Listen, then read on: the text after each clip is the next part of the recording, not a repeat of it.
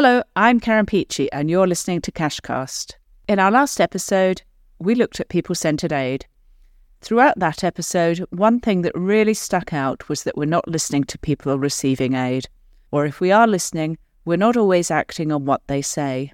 That's something Caroline Teti, the Director of Recipient Advocacy at Give Directly, talked about. We sit in boardrooms, we design programs, then we determine how long it will take us to deliver that design that we have built in our boardrooms.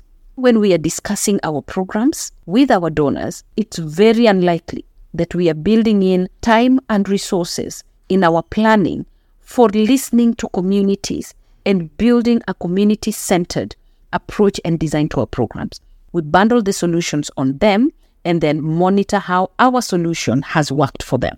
So, in this episode, we're looking at a topic that comes up again and again across the aid system accountability and engagement. It sometimes seems that we have a problem with this, but where do those problems come from? Is there an easy fix, or is there a more deep rooted problem? And where does Cash and Voucher Assistance, CVA, fit into that? There are two things to consider. First, are the issues the same as for the rest of the sector? And second, might Cash have a role to play in terms of addressing accountability issues? Let's find out.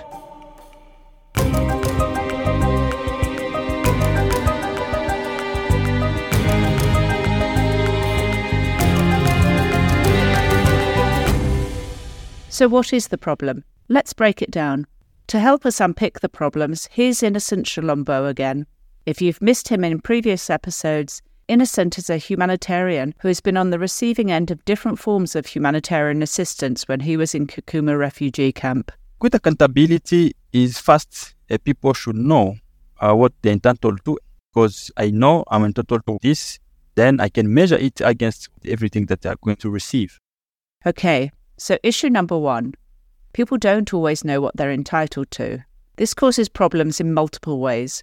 It makes it difficult for people to know if they've received less than they should do, and it makes it harder for them to plan their finances and think about the future. Another aspect is uh, where people receive assistance from. Who is providing what? Which organization is providing what? You know, that's a very big question. How best do we enable people to understand who is providing what? How organizations are communicating their mandate clearly to the people? And uh, how to help people understand that this is what they're entitled for. So that at least they can be able to manage their own expectations. They'll manage those expectations well themselves first if they understand what they're entitled to and where to get that assistance. Issue number two. In addition to not knowing what they're entitled to, it can be difficult to understand who is providing what and from where. As Innocent has just described, in some situations, there are many organisations working in the same area, and it's not always clear who is doing what. People, at in some uh, extent, they're tired of giving feedback because they don't hear back. You know, you feed, but you don't get feedback. You give recommendations, you make complaints, or you ask questions, no one is attending. So, issue number three Innocent also feels that feedback often appears to be a one way street. People will often provide insightful inputs onto how things could be done better, but there's often no acknowledgement of this or drive to find out more. As a result, feedback fatigue often sets in, and there's more. Whenever there is a feedback or there's a complaint, it's easier to be addressed uh, in a community language because you know when someone is very professional they'll come to speak to the community in a language simple in the same language but in a more technical language that the community can't understand. But if they can listen that from a local language in a local way then it will be something that they'll feel uh, satisfied about. This highlights a fourth issue. When engagement does happen, it's often not tailored to the audience needs. And so, much as there is talking, the communication isn't working. For Innocent, it seems like it's a fundamental problem with the way the humanitarian organisations communicate with the people they're giving aid to. This is something echoed by Caroline.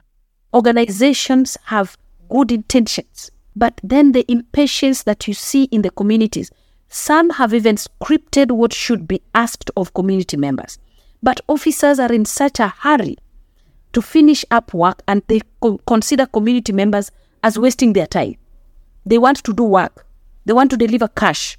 We want to respond to this humanitarian situation quickly.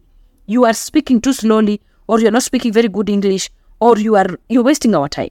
Caroline also feels the failure to communicate and engage effectively is actually a huge missed opportunity for aid providers. We keep coming in with resources and solutions, and then we bundle the solutions on them and then monitor how our solution has worked for them. Think about it. If you give the communities an opportunity to speak about their situation in the lens or in the context of the experiences at the time you're going to work in their communities, think about the local solutions that they could come up with. Think about how they could help you even to get better efficiency by tell, letting you know where to target, who to target, when to target, what to do to get the highest impact, and what they could do themselves to help take the resources you're taking to their communities even further.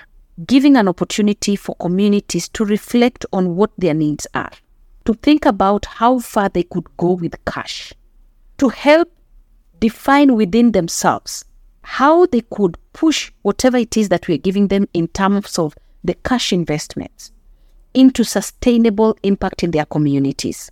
Then at the time we are going, we are just delivering the means for them to get to the end that they have defined. If we don't involve them, if they don't participate, if we don't hear their voice, then they will be receiving our cash as another handout that has just arrived. So far, we've identified at least four big pillars of what's not working. One, people don't always know what they're entitled to. Two, they don't know where or from whom they can receive assistance. Three, their feedback often goes unacknowledged, unanswered, and not actioned. And fourth, and finally, there's a failure to engage or communicate effectively with community. All these seem to be symptoms that show accountability isn't working as it should, rather than the actual root causes of the issue. That said, it does seem these symptoms are often repeated across the humanitarian system, but still the root cause is less clear. Perhaps in the discussion of accountability, we're at risk of missing the basics. People just want things to work. Meg Sattler, CEO of Ground Truth Solutions, sums it up nicely. In Nigeria last year, when we did some work with cash recipients, we really did see evidence that the more people had felt that there was a level of awareness on their part about the system that they were engaging with when it came to cash assistance. They knew if they wanted to how to lodge a complaint or ask a question. But more if they felt that the nuts and bolts of cash were working for them. You know, it was multi purpose, it was coming when it was supposed to, they knew how long they would have it they not only felt more satisfied, but they also felt like they didn't actually need a lot of engagement because it was kind of there if they needed it and they knew that it would work. People just want things to work. You know, it's kind of common sense, like you and I do. I've had questions this week about a healthcare card, and it's involved hours of me being on the phone and dead end phone calls and snail mail, and I still don't have what I need, and it's infuriating and stressful. And I think a lot of those experiences and feelings are very common around the world. And I think sometimes, even though that's very obvious, we don't take that into account when we have these endless discussions about things like people centered aid and accountability. We seem to always be thinking, oh, what we need to do is to set up more feedback mechanisms or we need more surveys or whatever it is. Um, but people really just want things to work.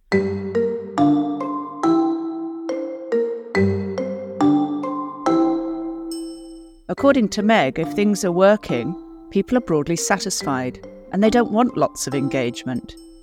They do, however, want to know that they can raise a concern when things are going wrong and action will be taken. In lots of ways, much of this seems quite obvious. If I buy a product or service, I expect it to work in the way in which I'm told it will work. The same goes for people in crisis. But if the issues are so clear, what's going wrong? Is it that people don't know how to do things? They don't have the time, or they just don't care? Or is there something else?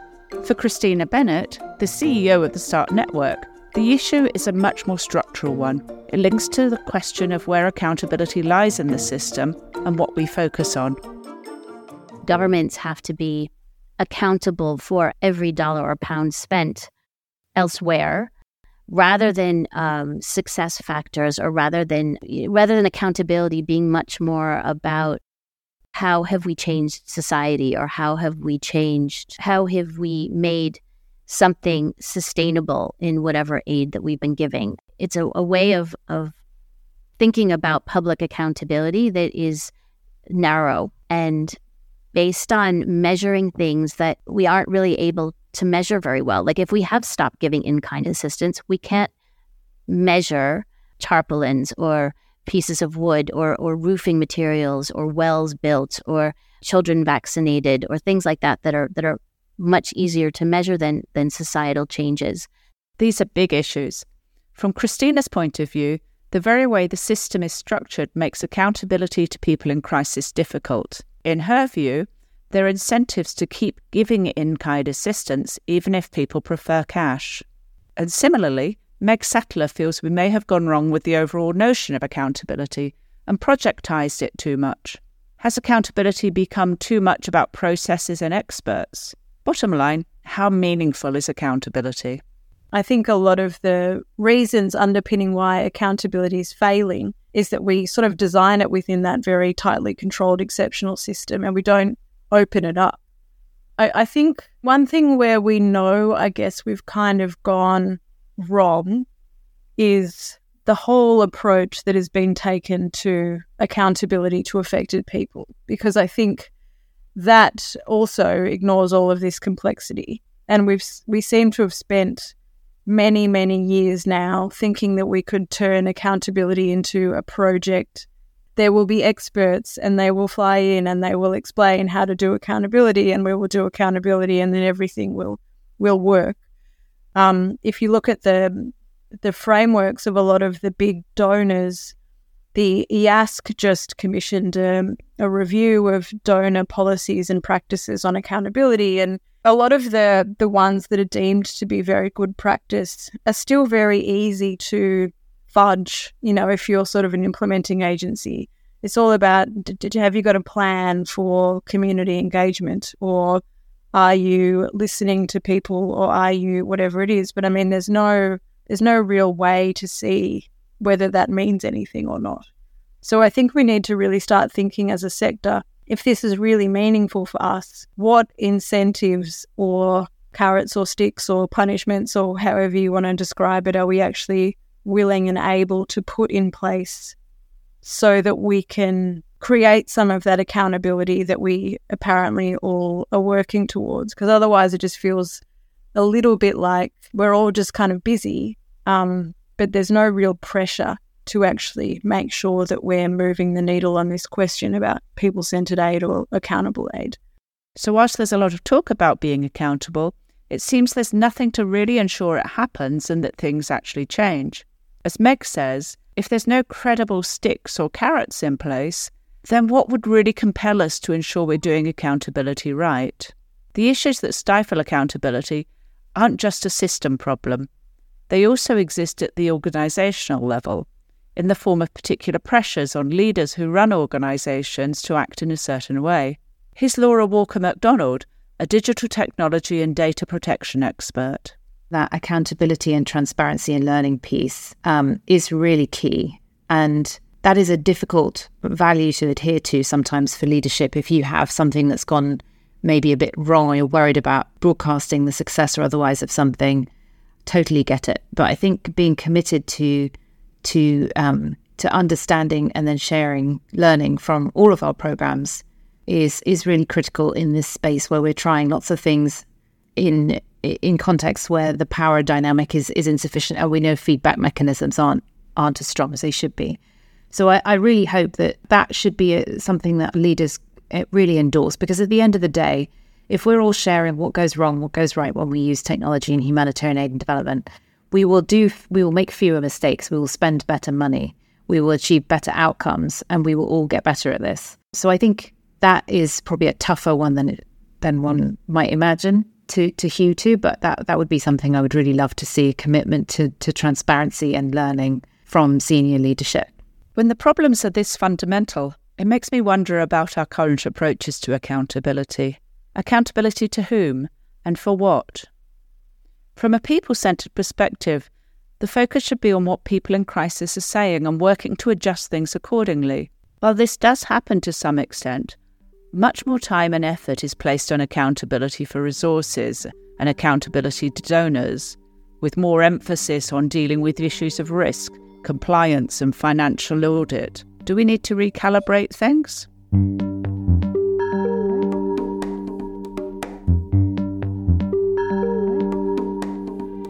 So it seems like there are some pervasive problems and counterproductive incentives throughout the humanitarian system which push against effective accountability to people receiving aid. And in some cases, the accountability arrow is firmly facing in the other direction. So, what started out as a discussion that could have just focused on accountability mechanisms has evolved into something that's much more complex this fits in with a recurrent theme across the series that, as well as listening and acting on what people in crisis say, we need to change mindsets and structures within the humanitarian system. So, how can we fix this? Is it a case of fixing each of these individual elements and then hoping that accountability will function properly? Or is more drastic action needed? On this, we heard several solutions from our guests. One in particular that caught my ear involved our good friend Cash. As Meg Sattler sees it, greater adoption of cash could tie the humanitarian system into other systems, ones which already have strong systems of accountability. I think money is also an amazing way to think about questions of accountability and transparency because it's the way that we all think about those things anyway. Um, you know, the more cash that we're sort of involving in humanitarian assistance, I think the easier it is for a number of different people to engage with this accountability question because it's just sort of easier for people to understand. I think that the more that we can see cash being able to live up to its potential and the more we can just try and understand that, the more I think we can see humanitarianism becoming less and less, I guess, exceptional in the way that it is allowed to operate in this sphere where it actually has no accountability. And the more that humanitarian assistance can be linked to national systems or international systems or community systems that inherently bring with them their own accountability systems because people sort of understand what accountability means when it comes to understanding how we deal with money.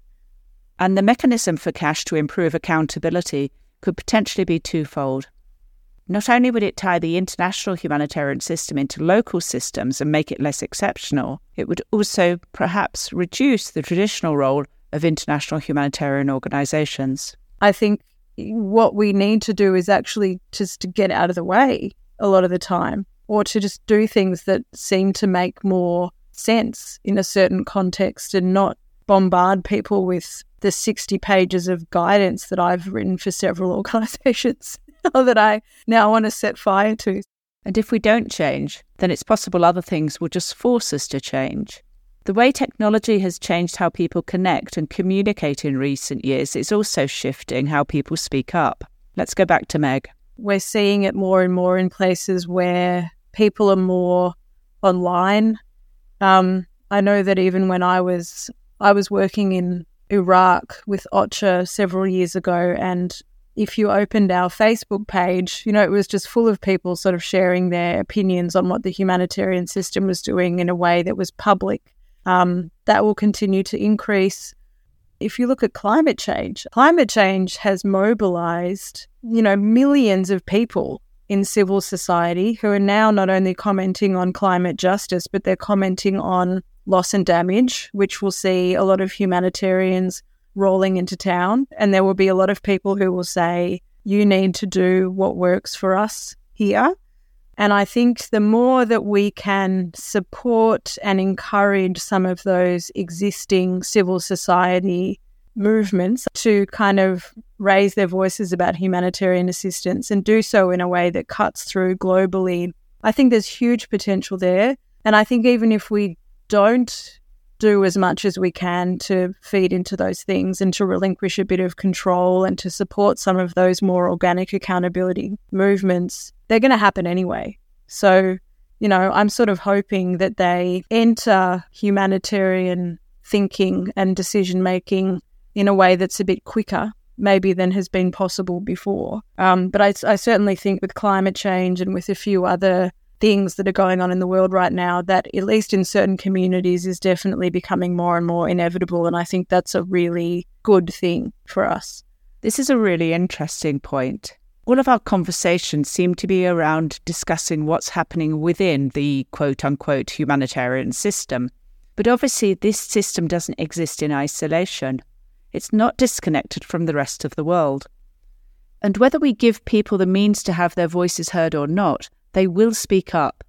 Perhaps at some point it was easier to maintain the fiction that we could operate as an exceptional system, but with the internet and social media, this is no longer the case. Building on Meg's notion of getting out of the way, perhaps the problems with accountability actually points to a wider issue around who does what in the aid system. If that was resolved and the role of international organisations changed, would the discussion around accountability carry the same weight?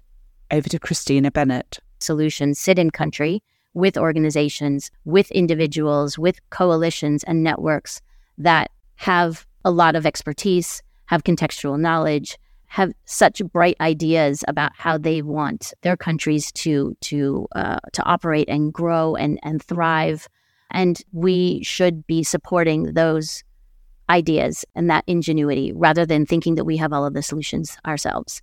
And that requires a, the shift in mindset that we've been talking about. It requires our organizations to be enablers and partners and not doers, it, in, and being so focused on following every amount of aid that we give to you know and and and, log frame it and and uh, account for it in in such a way that misses the big picture, I think what is doing a disservice to what we are what we're ultimately trying to do as an as a society or as an aid sector, which is to save lives, alleviate suffering, and promote dignity. I mean, we all say that in our all of our strategies and our annual reports and everything.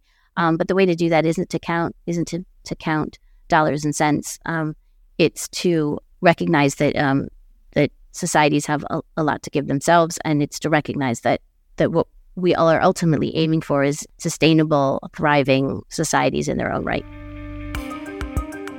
After this episode, the only thing that is clear is that there's no easy fix when it comes to improving accountability to people in crisis. Clearly, it's a serious and multifaceted problem with major implications for people receiving aid. But it's also something that has deeply embedded roots within the structure, norms, and practices of the humanitarian system. Maybe as our guests have suggested, the only real fix is one which involves moving away from the idea of a humanitarian system that is separate and an exceptional entity. And perhaps within this, there's a role for cash to play in rewiring many of the principles on which we currently deliver aid. So while we await for system level transformation, is there something that we can do in the interim? How can we improve our programs in the immediate future towards this goal? Perhaps the answer is to get back to basics, to think about how we talk with people, consider what we say, and check what we do with the feedback we receive. As our guests have shown, while individual humanitarians and individual responses may do better or worse at this, a more consistent approach across the whole humanitarian system will require huge change, with shifts in power and priorities, as well as changes in what we do and how we do it. Is there an appetite for such a degree of change? Can cash be part of the solution by helping put more power in the hands of people in crisis? On the next episode, we'll be discussing two topics that have been described by some as being incompatible that's locally led response and large scale cash assistance. But are they really incompatible? Might it be that progress on cash assistance and locally led response are mutually reinforcing and beneficial? What's the role of international organisations in the future? How does this all fit together?